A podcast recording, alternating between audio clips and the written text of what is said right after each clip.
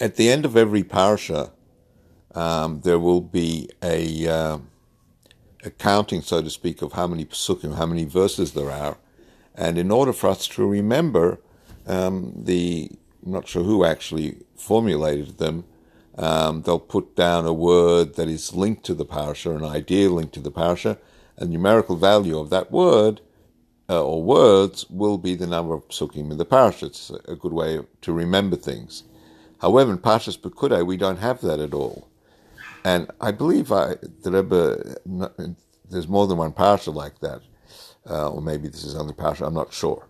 Research for people.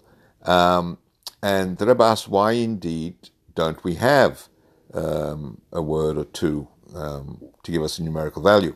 The Rebbe says perhaps the reason is, and this is pure, pure brilliance, that perhaps the person um, who who did this, he he wrote Beli Kol Simon.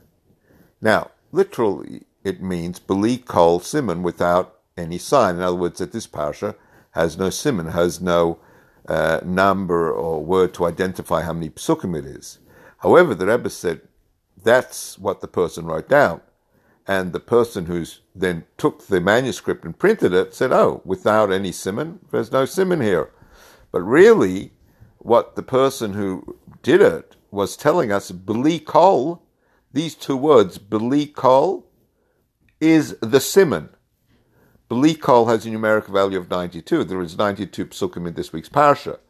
So Kol, that's the simon of the parsha, but the Bachar Zetzer, the person who did the printing, he took it literally, Kol Simon, that there is no simon here at all.